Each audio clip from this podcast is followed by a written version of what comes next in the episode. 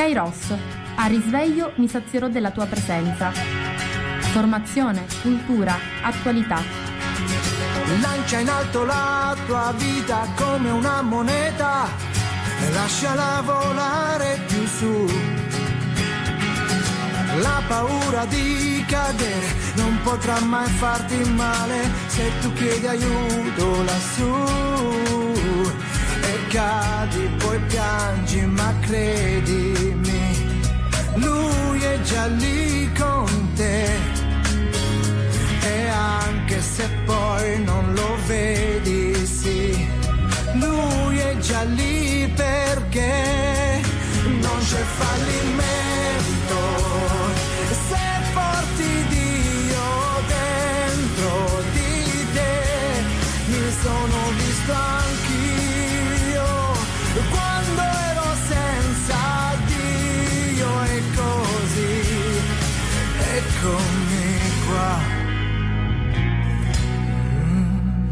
Buongiorno a tutti, Antonella dai microfoni di Radio Gemini.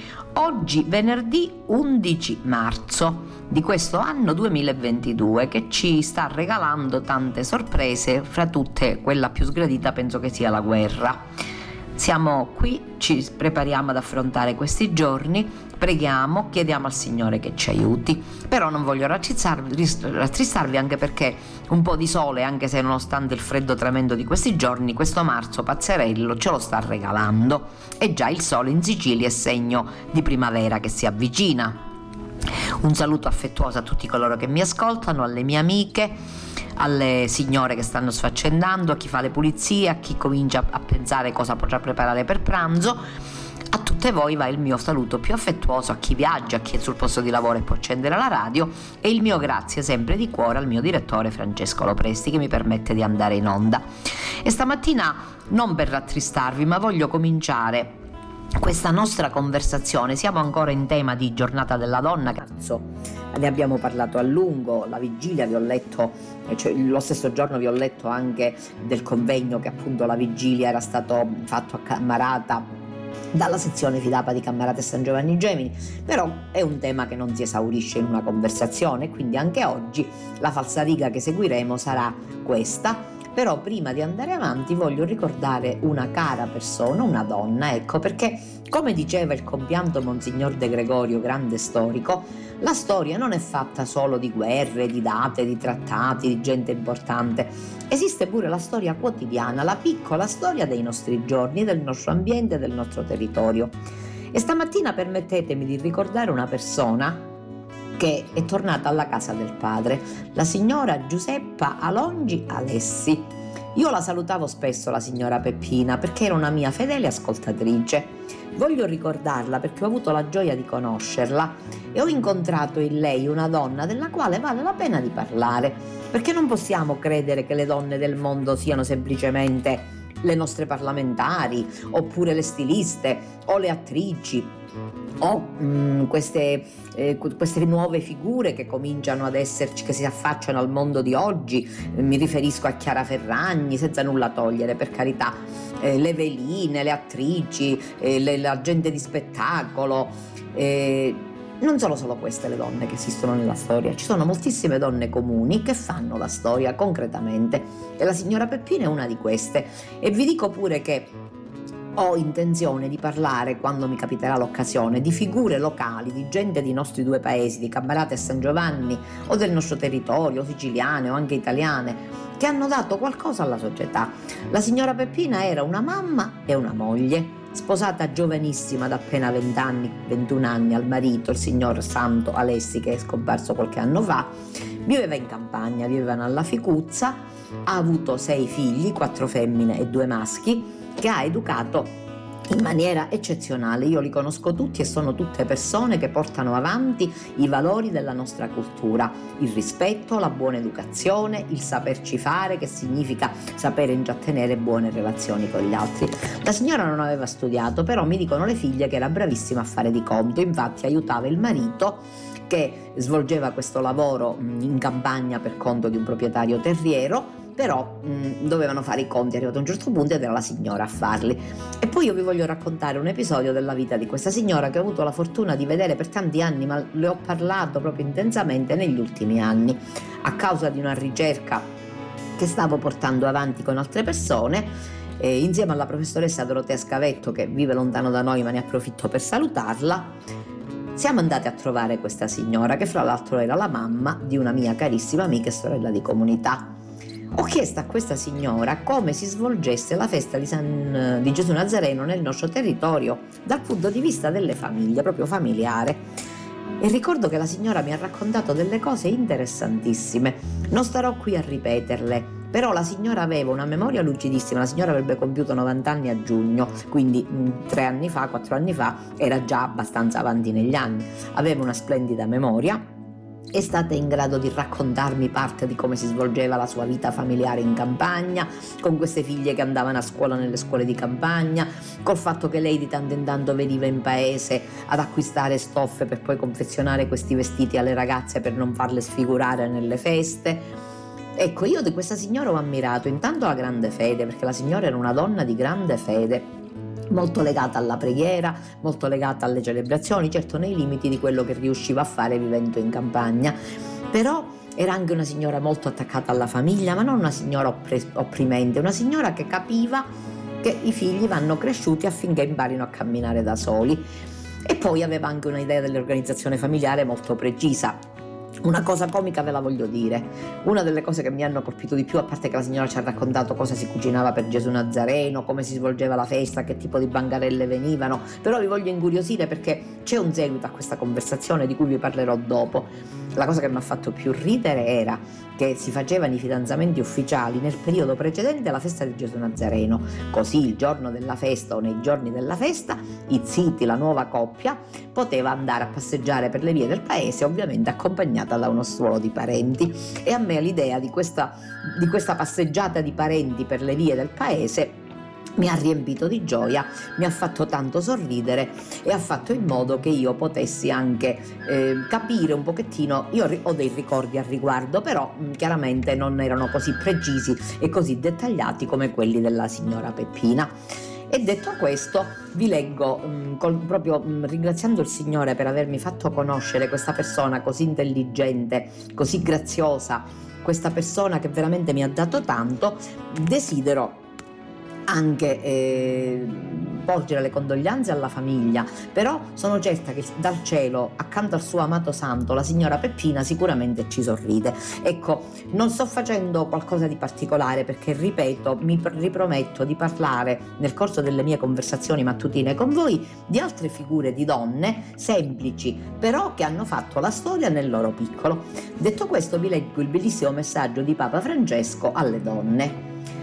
Restituire alle donne la dignità e il valore. La sensibilità odierna del mondo esige che siano restituite alle donne la dignità e il valore intrinseco con cui il Creatore li ha dotato. Lo scrive il Papa nel messaggio in spagnolo inviato ai partecipanti al convegno internazionale interuniversitario sulle donne dottori della Chiesa e le patrone d'Europa, che si, conclu- si è concluso giorno 8 marzo alla Pontificia Università Urbaniana. L'esempio di vita di queste sante mette in evidenza alcuni degli elementi essenziali che compongono quella femminilità così necessaria alla Chiesa e al mondo, osserva Francesco riferendosi a Teresa di Lisieux, Caterina da Siena, Teresa d'Avila, Hildegarda di Bingen, Brigida di Svezia ed Edith Stein. Il coraggio per affrontare le difficoltà, la loro capacità di concretezza, una naturale disposizione ad essere propositive per ciò che è più bello e più umano, secondo il piano di Dio, e una visione lungimirante del mondo e della storia profetica, che le ha rese seminatrici di speranza e costruttrici di futuro. La loro dedizione al servizio dell'umanità era accompagnata da un grande amore per la Chiesa e il dolce Cristo in terra, come, dice come diceva Caterina da Siena, così infatti ella amava chiamare il pontefice, l'omaggio del pontefice. Si sentivano corresponsabili nel porre rimedio ai peccati e alle miserie del loro tempo e hanno contribuito alla missione di evangelizzazione in piena armonia e comunione ecclesiale. Ecco, molte volte sì, è vero, abbiamo molto da fare ancora per la parità fra donne e uomini perché ci sono ancora molte situazioni nelle quali non siamo ancora del tutto avanti, ecco, ancora dobbiamo crescere, dobbiamo arrivare alla parità salariale, dobbiamo arrivare anche al fatto che le donne non devono essere licenziate perché sono in attesa di un bambino, dobbiamo, dobbiamo, dobbiamo svilupparci tantissimo ancora in senso di parità. E ripeto, io non sono femminista, però penso che il desiderio di eh, cioè che ci sia un pochettino più di rispetto per le donne, un pochettino più diciamo di considerazione per la donna non è qualcosa di sbagliato, però voglio dire pure una cosa, tutte queste donne pur in tempi difficili, pur in tempi particolari, non si sono fermate, ecco, così come non si stanno fermando le donne russe, così come non, stanno, non, si stanno fermando tutte le donne che in tutti i posti del mondo stanno lottando, stanno facendo in modo che si possa avere eh, pace, avere prosperità, avere assistenza sanitaria. In fondo le donne sono sempre in prima fila, sono sempre in prima fila e stanno dando tantissimo al nostro mondo, hanno sempre la donna è l'altra metà del cielo, cioè il Dio maschio e femmina li creò, ecco, quello che ha detto la Bibbia all'inizio non è uno stereotipo, è qualcosa che vale sempre. Allora oggi noi abbiamo il nostro spazio, abbiamo il nostro ruolo, sì, c'è chi lavora Molte donne lavorano in casa e fuori casa e svolgono qualcosa di molto importante, di molto serio, a costo di grandi sacrifici. Molte donne lavorano soltanto fuori, molte donne fanno soltanto le mamme, ma questo non significa niente, nessuno di noi si deve sentire limitata, perché tutte noi abbiamo la nostra grande importanza agli occhi di Dio e tutte noi possiamo fare qualcosa di molto importante e di molto produttivo, nel nostro piccolo, sia pure preparare un piatto caldo, sia pure consolare la persona, l'uomo che il Signore ci ha messo accanto, aiutarlo, sia pure accettare i figli così come sono, non li abbiamo scelti. E quindi dobbiamo accettarli, dobbiamo cercare di comprenderli e farli camminare da soli, che è la cosa più importante. E mi rivolgo ai nonni e alle nonne, noi nipoti abbiamo un ruolo importantissimo, noi siamo le radici, come ha detto il Papa, senza di noi i nostri nipoti rischiano di rimanere fuori dalla realtà. Allora coraggio donne, io vi invito con molta forza ad andare avanti appunto nel ruolo che il Signore ci ha indicato e a fare in modo di poter sempre progredire. Quando sei qui con me, questa stanza non ha più pareti, ma alberi, alberi infiniti quando sei qui vicino a me. Questo soffitto violano non esiste più. Io vedo il cielo sopra noi che restiamo qui abbandonati come se non ci fosse più. Niente, più niente al mondo suona un'armonica, mi sembra un organo che vibra per te, per me. Su nell'immensità del cielo.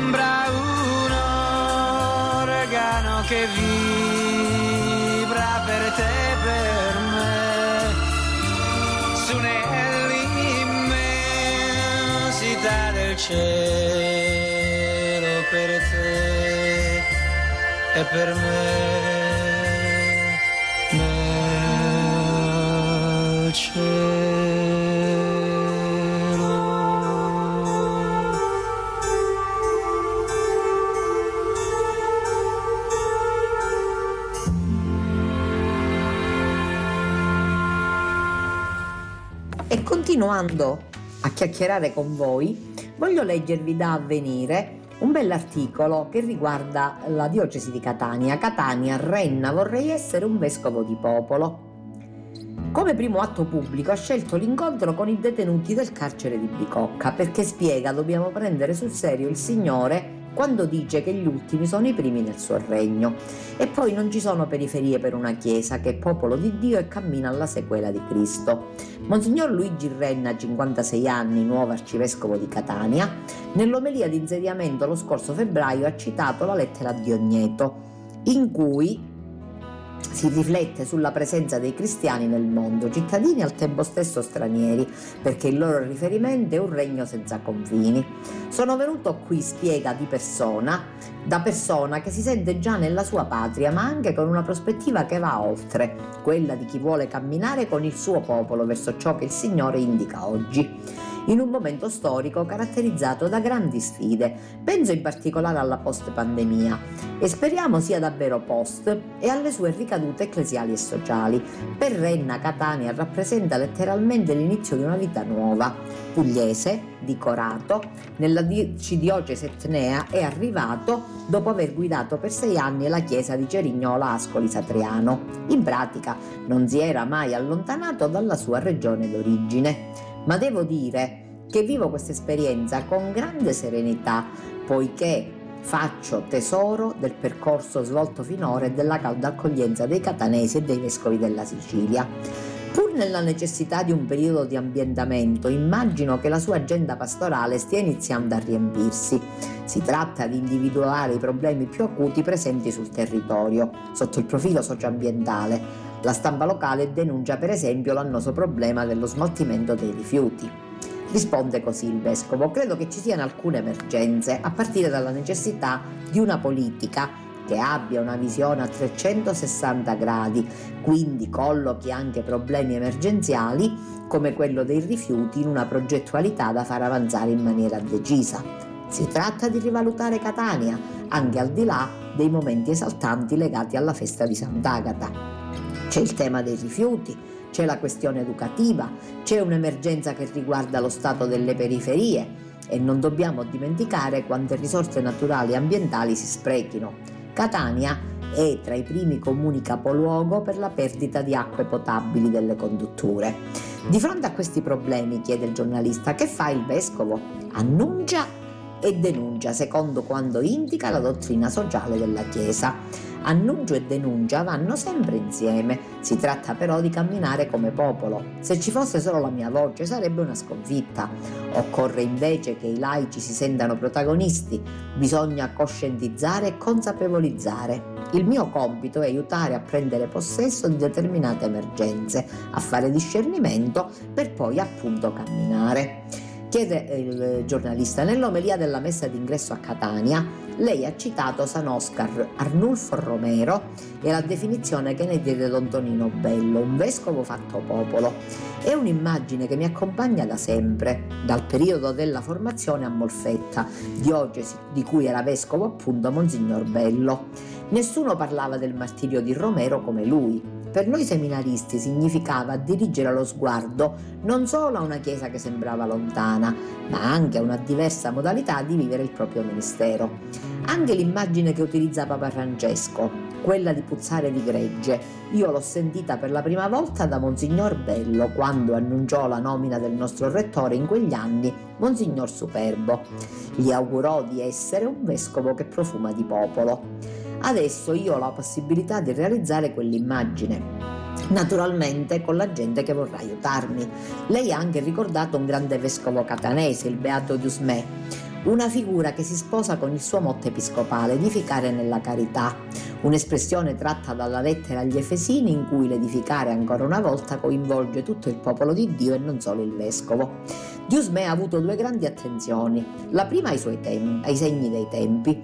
Da benedettino ha dovuto lasciare il suo monastero e non si è ribellato, ha accettato con grande serenità quel momento di spoliazione dei beni che forse era utile a una chiesa troppo ricca e troppo concentrata su se stessa. L'altra attenzione è stata proprio ai poveri, nel senso della condivisione. Al centro di Catania c'è un monumento a Dusmè che lo presenta con questa sua frase: Sin quando avremo un panettello, noi lo divideremo con il popolo. Chiede ancora il giornalista, siamo in una stagione particolare della Chiesa, quella sinodale. Lei che aspettative ha e come lavorerà in questo senso?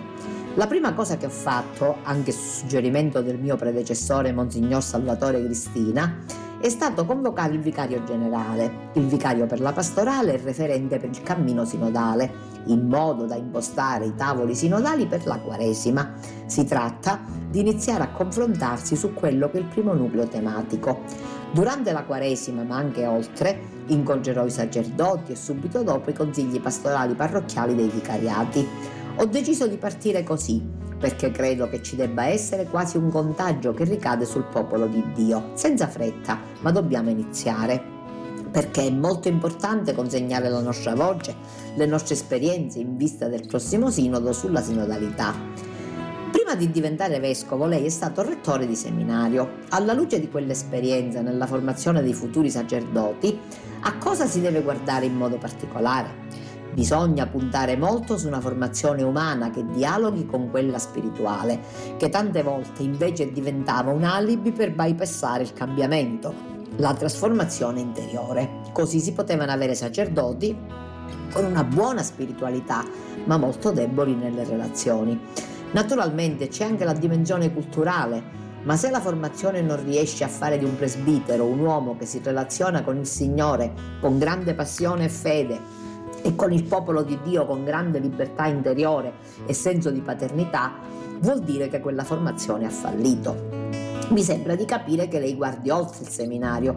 La formazione non si conclude nei sei anni che preparano al sacerdozio, ma prosegue dopo. Ci sono anche il popolo di Dio e la pastorale a dare una dimensione nuova al nostro ministero. Penso all'importanza dell'ascolto su cui si sofferma spesso il Papa. Alla luce del concilio, ci è chiesto il primato dell'evangelizzazione, con una forte attenzione alla dimensione educativa e non solo a quella spirituale. Mi è piaciuto molto leggervi questo articolo che come vi ripeto è tratto da Avvenire e che ha firma di Riccardo Maccioni, intanto perché è un vescovo del nostro territorio, della nostra Sicilia, e poi anche perché o, mo, o, penso che sia molto serio quanto ha detto, forse perché ricordo mio zio, il compianto vescovo Catarella, che sul seminario puntava tutto, perché diceva la buona formazione dei nostri sacerdoti è garanzia di rispetto e di cura del popolo santo di Dio. E mi ha colpito molto di questo, di questo nuovo vescovo il fatto che lui insieme alla dedizione a Dio, all'attaccamento alla preghiera, vede nel sacerdote colui che deve bene relazionarsi con gli altri, con discernimento e senso di paternità. E questo mi sembra essenziale perché non, non tacciamolo, anche oggi, anche se siamo moderni, anche se quasi quasi siamo menefreghisti, il sacerdote ha sempre un ruolo molto importante per noi cristiani ovviamente, per gli altri un po' meno, anche se devo dire che molti laici li guardano con grande attenzione, guardano alla Chiesa con grande attenzione, anche perché Papa Francesco con questo sacerdote che deve puzzare di gregge, che deve essere veramente veramente pastore, fra virgolette, secondo quanto ha indicato Gesù Cristo, in un certo senso ha rinnovato e ha rivisto in senso positivo la figura del sacerdote. Allora è molto importante intanto da parte nostra la preghiera per i sacerdoti perché il Signore ci dia tanti altri santi sacerdoti. Poi è molto importante anche il rispetto per queste figure così serie e così, così fondamentali nella nostra storia e poi la buona formazione e quindi anche i seminari che formano persone che siano in grado di custodire gli insegnamenti del Vangelo, di trasmetterli alla gente e di incarnare un esempio anche umano, perché come abbiamo letto nei giorni scorsi Gesù ha vissuto in mezzo alla gente nei tre anni della sua vita pubblica. Non abbiamo tanti racconti di Gesù nel Tempio, pochi racconti, molti racconti di Gesù in mezzo alla gente.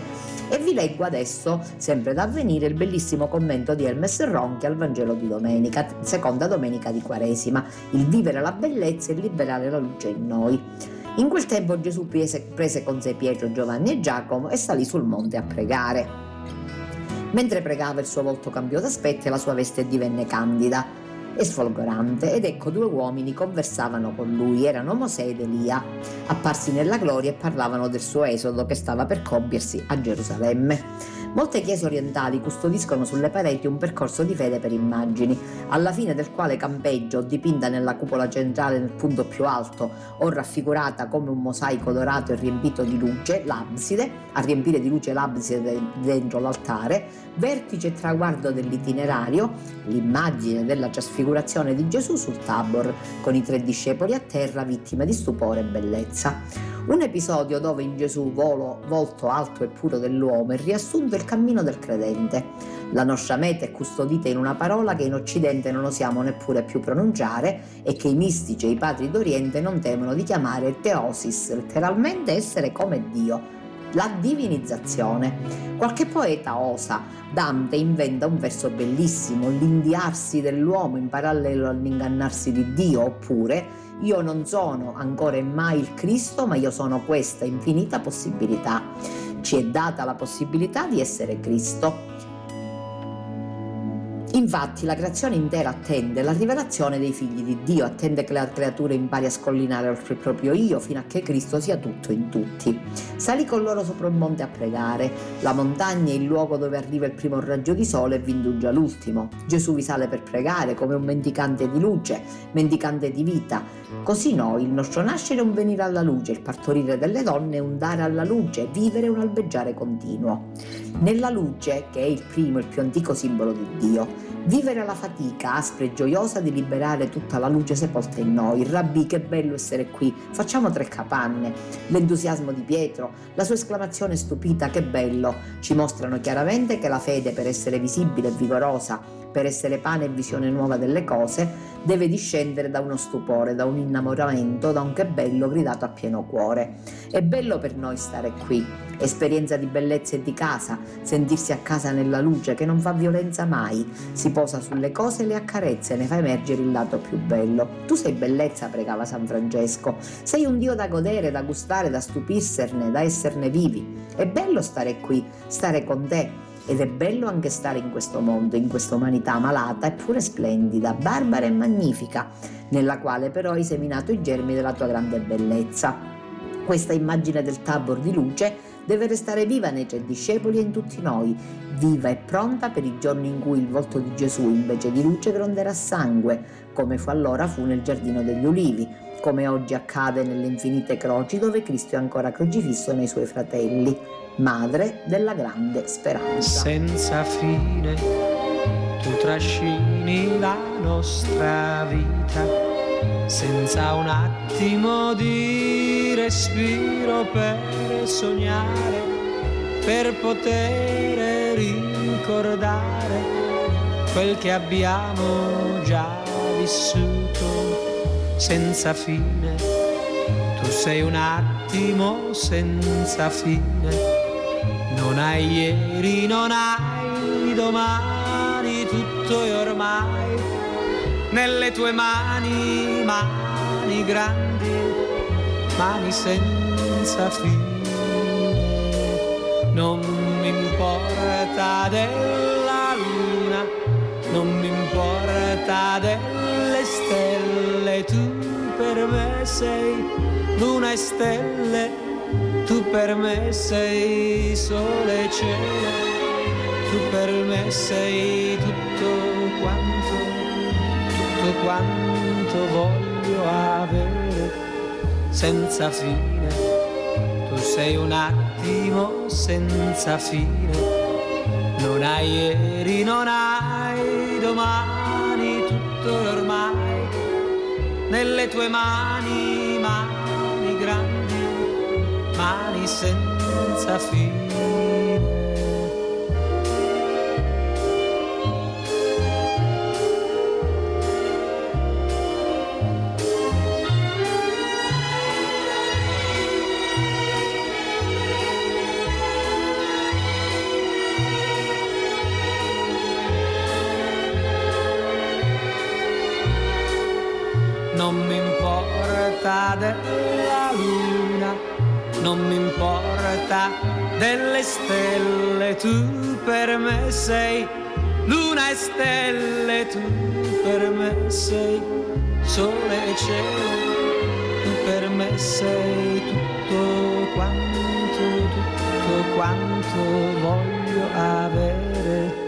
Senza fine. La la la la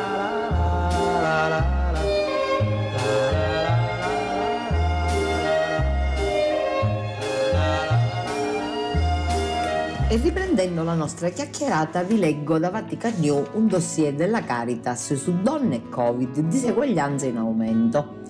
Scrive Francesca Sabatinelli e dice così.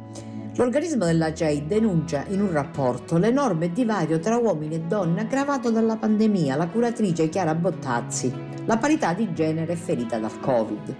L'uguaglianza tra uomo e donna potrebbe forse essere raggiunta nel 2157, cioè tra oltre 135 anni. Se fino al 2021 infatti si riteneva che per colmare il divario di genere sarebbero stati necessari 99 anni, a due anni dall'inizio della pandemia la distanza è drammaticamente aumentata, fino ad arrivare appunto a 135 anni e mezzo. Nel citare il Global Gender Gap Report Caritas Italiana, nel dossier Donne e Covid-19, la pandemia delle diseguaglianze, spiega come ad oggi tra gender gap uomo, donna e Covid-19 sussista una relazione diretta e come siano le donne a subire le peggiori conseguenze sociali ed economiche.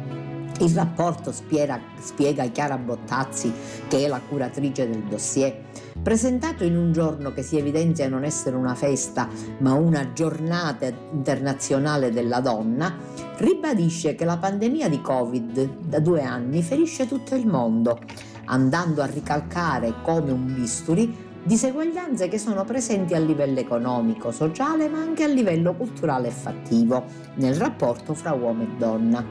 Le donne hanno dunque patito le peggiori conseguenze sociali ed economiche, eppure, spiega ancora Caritas, il genere femminile è stato in prima linea nella lotta contro la pandemia. Solo in Europa il 76% del personale dei servizi sanitari e sociali e l'86% del personale che presta assistenza alle persone è costituito da donne. Con la pandemia le lavoratrici di questi settori hanno subito un aumento senza precedenti del carico di lavoro, dei rischi per la salute e dei problemi relativi alla conciliazione della vita professionale con quella privata. Inoltre, le continue, le continue, chiusure dovute al coronavirus hanno generato forti ripercussioni sul lavoro di cura non retribuito e sull'equilibrio tra vita professionale e vita privata, con un sensibile incremento dei casi di violenza domestica. Fra il 2019 e il 2020 54 milioni di posti di lavoro femminili sono andati perduti. Ad essere colpito anche il lavoro di cura che da sempre, spiega ancora la Bottazzi, è percepito come una prerogativa femminile, tanto che in Italia l'aumento della cura domestica, della cosiddetta cura destinata ai figli, ha riguardato circa il 61% delle donne, quindi una percentuale molto alta. Senza dimenticare poi che le donne sono escluse dal mondo social, dal cosiddetto mondo in rete, dall'ambito educativo, così come dalle discipline STEM, ossia quelle scientifico-tecnologiche. Un focus particolare è dedicato nel rapporto alle donne del Medio Oriente, in particolare a quelle della Siria che tra pochi giorni, il 15 marzo, ricorderà il suo undicesimo anno di conflitto. E qui faccio una parentesi. La guerra in Ucraina la vediamo vicina e ci fa paura, ma esistono molte guerre nel mondo, una di queste appunto da 11 anni si svolge in Siria, un paese dove sono le donne a portare il peso maggiore della guerra, prosegue la curatrice, perché hanno occupato i vuoti sociali ma anche lavorativi che sono stati lasciati dagli uomini, che o sono in guerra o sono partiti per altri paesi per non essere costretti a uccidere. Le donne hanno assunto questo ruolo di mater familias, rivelando delle posizioni e dei ruoli che prima erano una prerogativa nettamente maschile. Il Covid inoltre ha impattato sulla salute materna e sulla salute mentale di donne costrette anche a vivere i periodi di chiusura totale all'interno di piccolissime case o di campi profughi, con un peso di cura molto gravoso sulle spalle, passando poi per la sicurezza alimentare, per aumento delle violenze di genere e per una notevole battuta d'arresto della partecipazione politica femminile, messa stand-by e liquidata quasi come una questione superflua vista l'emergenza Covid. Una questione gravissima, prosegue la Bottazzi, poiché donne che già sopportano il peso della guerra sono costrette a rimanere in una posizione di subalternità rispetto alla figura maschile. Caritas nel suo rapporto cita più volte il Papa e il suo invito a seguire la lezione arrivata dalla pandemia. Lo diceva il 31 maggio del 2020, celebrando la prima messa con concorso di popolo nella Basilica di San Pietro. Peggio di questa crisi c'è solo il dramma di sprecarla. Il Papa, ritiene la Bottazzi, penso ci chieda di essere uniti, di riconoscerci fratelli tutti presenti all'interno di una stessa terra che è una casa comune. E a questo proposito vi leggo pure qualcosa che è stato detto dal Santo Padre proprio l'8 marzo. Penso alle mamme e ai bimbi in fuga dalle guerre, il mondo ritrovi concordia. Scrive Benedetta Capelli. Guardando a Maria con in braccio il suo figlio, penso alle giovani madri e ai loro bambini in fuga da guerre e carestie o in attesa nei campi per i rifugiati, sono tanti. La regina della pace ottenga concordia ai cuori e al mondo intero. Il Papa affida un tweet sul suo account il ricordo della sofferenza e del dolore di tante donne nella giornata internazionale dedicata a loro. Esorta a guardare a Maria perché il mondo attraverso la preghiera della Vergine ritrovi la strada. In lacrime nel salutare i mariti al fronte, solide nell'abbracciare figli spaventati, coraggiose nel gridare in piazza il no a una guerra che non appartiene a nessuno, pronti a soccorrere soldati che dovrebbero essere nemici e che invece sono giovani intimoriti e fragili. Il conflitto tra Russia e Ucraina ha mostrato il volto delle donne di oggi, un poliedro fatto di cura, forza, delicatezza, ma soprattutto espressione di un amore che nel dolore si fa casa e riparo.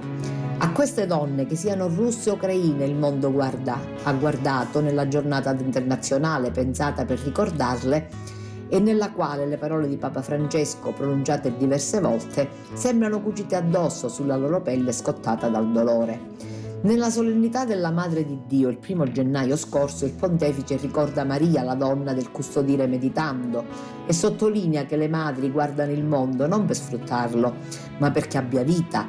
Guardando con il cuore riescono a tenere insieme i sogni e la concretezza. E mentre le madri donano la vita e le donne custodiscono il mondo, diamoci da fare tutti per promuovere le madri e proteggere le donne. Quanta violenza c'è nei confronti delle donne? Basta ferire una donna e oltraggiare Dio che da una donna ha preso l'umanità, non da un angelo, non direttamente, da una donna, donna, come da una donna la Chiesa donna prende per mano l'umanità dei figli. La violenza sulle donne è un problema quasi satanico, ha detto il Papa nell'intervista televisiva che aveva rilasciato a Mediaset nel dicembre 2021, dopo aver ascoltato Giovanna con alle spalle una vita familiare difficile. A lei ripete un termine, dignità. Qual è la dignità delle donne picchiate, abusate? Mi viene un'immagine che entrando nella basilica de- alla destra, la pietà alla- della Madonna, la Madonna umiliata davanti al figlio nudo, crocifisso, malfattore agli occhi di tutti. Quella è la mamma che lo ha allevato, totalmente umiliata. Ma lei non ha perso la dignità e guardare questa immagine in momenti difficili come il tuo, di umiliazione, dove si sente di perdere la dignità, guardando quell'immagine ci dà forza. Guarda la Madonna, rimani con quell'immagine di coraggio. Umiliazione, sofferenza, durezza d'animo, oggi nel cuore di ogni donna, in momenti particolari della vita, si continua a vivere quest'altalena. C'è la cura, c'è lo sguardo che si posa sulla fragilità, sul dolore, ad esempio dei propri figli. Quello sguardo femminile, ha spiegato il Papa, trasforma lo sconforto e offre speranza anche in uno scenario di guerra. Vengono in mente i volti delle madri che assistono un figlio malato in difficoltà, quanto amore c'è nei loro occhi, che mentre piangono sanno infondere motivi per sperare. Il loro è uno sguardo consapevole, senza illusioni, eppure al di là del dolore e dei problemi offre una prospettiva più ampia, quella della cura, dell'amore che rigenera speranza. Ci sono parole chiave in questi pronunciamenti di Francesco che fanno tirare un sospiro di sollievo perché nelle donne, anche se maltrattate, abusate, vittime, c'è il seme di Dio che è amore, c'è l'esempio di Maria che aiuta, c'è il suo sì che non è arrendevolezza, ma fiducia nel Signore e anche in un'umanità che in questi giorni non vede luce e che sembra annientata dal frastuono doloroso della guerra. Mi è piaciuto molto leggervi questo commento, è vero che abbiamo parlato della giornata internazionale della donna, ne abbiamo parlato e ne continueremo a parlare perché le donne siamo l'altra metà del cielo, ve l'ho già detto e ve lo ripeto, però nello stesso tempo mi è sembrato molto importante perché le immagini che vediamo in televisione, vediamo i soldati sotto il peso della guerra, perché la guerra è un peso da qualunque parte lo si combatta, vediamo queste mamme, la mamma che ha mandato il figlio di 11 anni da solo per moltissimi chilometri, scrivendogli il numero di telefono di persona a cui rivolgersi sulla mano per farlo sfuggire ai combattimenti, la mamma che ha perso il bambino, la mamma che ha partorito nella nella metropolitana. Sono immagini terribili, tutte queste mamme che partono con i bambini, questi profughi che potremmo anche accogliere, non lo so, forse li accoglieremo, però sicuramente possiamo stare loro vicini. Allora ricostruiamo umanità a partire dalle donne. Guardiamo a Maria, preghiamo, ecco, la forza della preghiera è enorme, non lasciamoci scoraggiare, recitiamo il rosario, preghiamo affinché il Signore ci congeda la pace.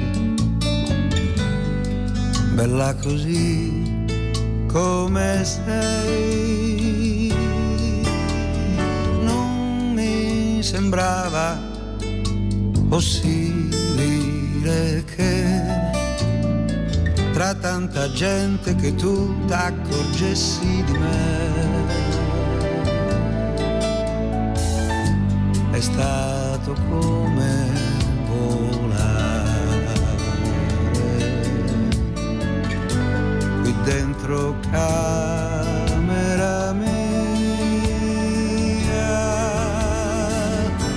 come nel sonno più dentro io ti conosco da sempre, ti amo da mai.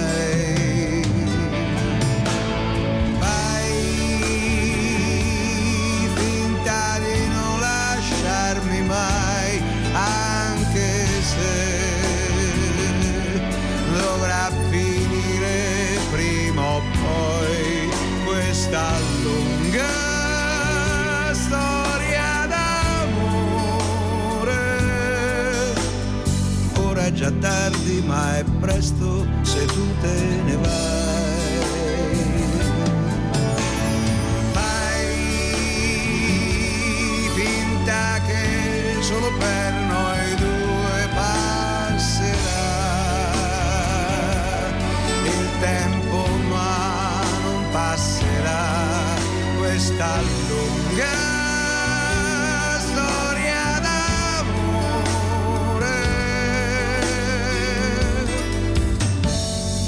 già tardi, ma è presto se tu te ne vai.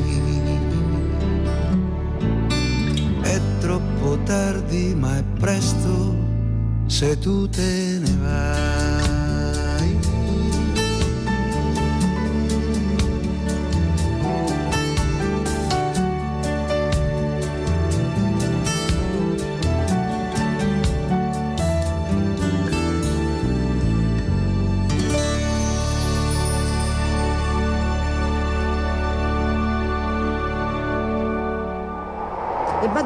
Conclusione di questo nostro incontro di questa mattina vi do la ricetta. La ricetta di oggi è una ricetta rigorosamente di magro, perché i venerdì di marzo, dicevano gli antichi, si fa udi uno e anticamente digiunavano a pane e acqua per tutti i venerdì di marzo e poi il sabato santo mattina, quando prima del concilio c'era la resurrezione, la resuscita, dicevano loro, andavano a Santa Maria e a Beggiamaggi faceva trovare calzette, piccole modeste cose che nell'economia precaria di quei tempi di guerra, di fame e di sofferenza rappresentavano grandi ricchezze. Senza però essere così mh, pesantemente tassativi perché il pane e acqua si può fare, però non, nessuno ci obbliga e nessuno vuol dare insegnamenti a nessuno, si può fare qualche piccolo sacrificio e uno di questi è il non mangiare carne il venerdì. E allora io oggi vi propongo le sarde le sarde a beccafico alla palermitana, cioè diliscate. Si, fa, si diliscano le sarde, si lavano, si squamano e si asciugano. Dopodiché si prepara un impasto con mollica di pane. Questo ci serve a riciclare il pane duro, quindi una, una ricetta sparagnina questa. Si aggiunge un po' di formaggio grattugiato, picco, qualche spicchio d'aglio tagliuzzato e del prezzemolo e l'olio. Si impasta bene questo composto, si mette dentro le sarde, si girano su se stesse e si dispongono in un tegame con un filo d'olio sotto, le sarde a cerchio concentrico, si mette pochissima acqua, sale e pepe, si mette un coperchio e si fanno cuocere. Alla fine si spreme un limone e queste sono le sarde a beccafico alla palermitana, mentre la nostra variante cammeratese è molto più ghiotta perché prevede le sarde diliscate, l'impasto di uova con eh, formaggio, mollica di pane, un purpietto, chiamiamolo così, si mette in mezzo alle due sarde e poi si friggono le sarde da un lato e dall'altro. Quindi vi ho dato due versioni della stessa ricetta, una cammaratese o sangiovannese e una palermitana. E detto questo, vi invito a vivere santamente questo fine settimana. Ecco, oggi ad Agrigento è prevista una via Crucis e poi si concluderà in cattedrale alle 19 con un momento di preghiera per l'Ucraina insieme agli ucraini. Quindi il nostro vescovo ha, fatto, ha organizzato questo evento così come si sta facendo in moltissimi altri posti d'Italia e di Sicilia. Nello stesso tempo la nostra chiesa locale celebra il venerdì la celebrazione eucaristica in chiesa madre a seguire la Via Crucis le domeniche viviamo questi intensi momenti delle domeniche di Quaresima, con i segni delle domeniche di Quaresima e con il bellissimo Vangelo della Trasfigurazione di cui vi ho dato lettura poco fa e anche il commento e quindi viviamo santamente anche la domenica. Preghiamo, preghiamo tanto perché la forza della preghiera è enorme. La preghiera va dritta al cuore di Dio e se è nella sua volontà viene esaudita. Allora preghiamo per la pace, perché il Signore ci conceda di rivivere dei tempi sereni, perché possiamo vivere senza quest'ansia e questa paura e perché le popolazioni della Russia e dell'Ucraina e di tutta quella zona tutte le altre popolazioni in guerra, quelli della Siria, quelli che si trovano nell'America Latina, in Africa, un po' dappertutto ci sono focolai di guerra, perché possa esserci la pace. Ecco, Gesù è principe della pace, la pace è il dono più grande che il Signore ci ha fatto. Io spero che veramente il Signore ci voglia concedere tempi di pace nei quali possiamo vivere da fratelli, nei quali possiamo sperimentare le beatitudini evangeliche e cercare di progredire nell'umanità, perché come ha detto il Papa, e ve l'ho letto poco fa, non dobbiamo sprecare le occasioni, anche la pandemia, se il Signore l'ha permesso, vuol dire che voleva insegnarci qualcosa, anche i conflitti, se il Signore li permette per la per l'influsso del demonio, per l'arrivismo, per la, per la ricerca del denaro, per tutte queste ragioni che di politico non hanno niente ma che però esistono e producono danno, il Signore le permette perché ha lasciato l'uomo libero, però noi con la nostra preghiera possiamo, possiamo farci operatori di pace, anche se non siamo in grado di interloquire, però possiamo pregare, possiamo chiedere al Signore che ci aiuti a sconfiggere questo momento brutto di sofferenza, questo momento difficile. Ecco, vi invito pure a pregare per il nostro seminarista Francesco Traina che eh, il 25 riceverà un ordine in cattedrale, ne parleremo più dettagliatamente in seguito, però mi piace che in questa preghiera mh, quaresimale introduciate anche questa preghiera particolare per il nostro Francesco perché il Signore susciti tante vocazioni.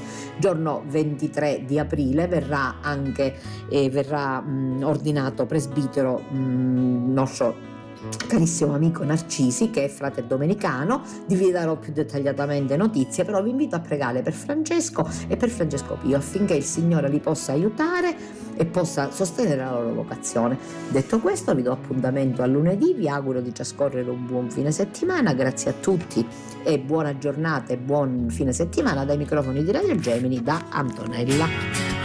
Kairos, a risveglio mi sazierò della tua presenza Formazione, cultura, attualità. Lancia in alto la tua vita come una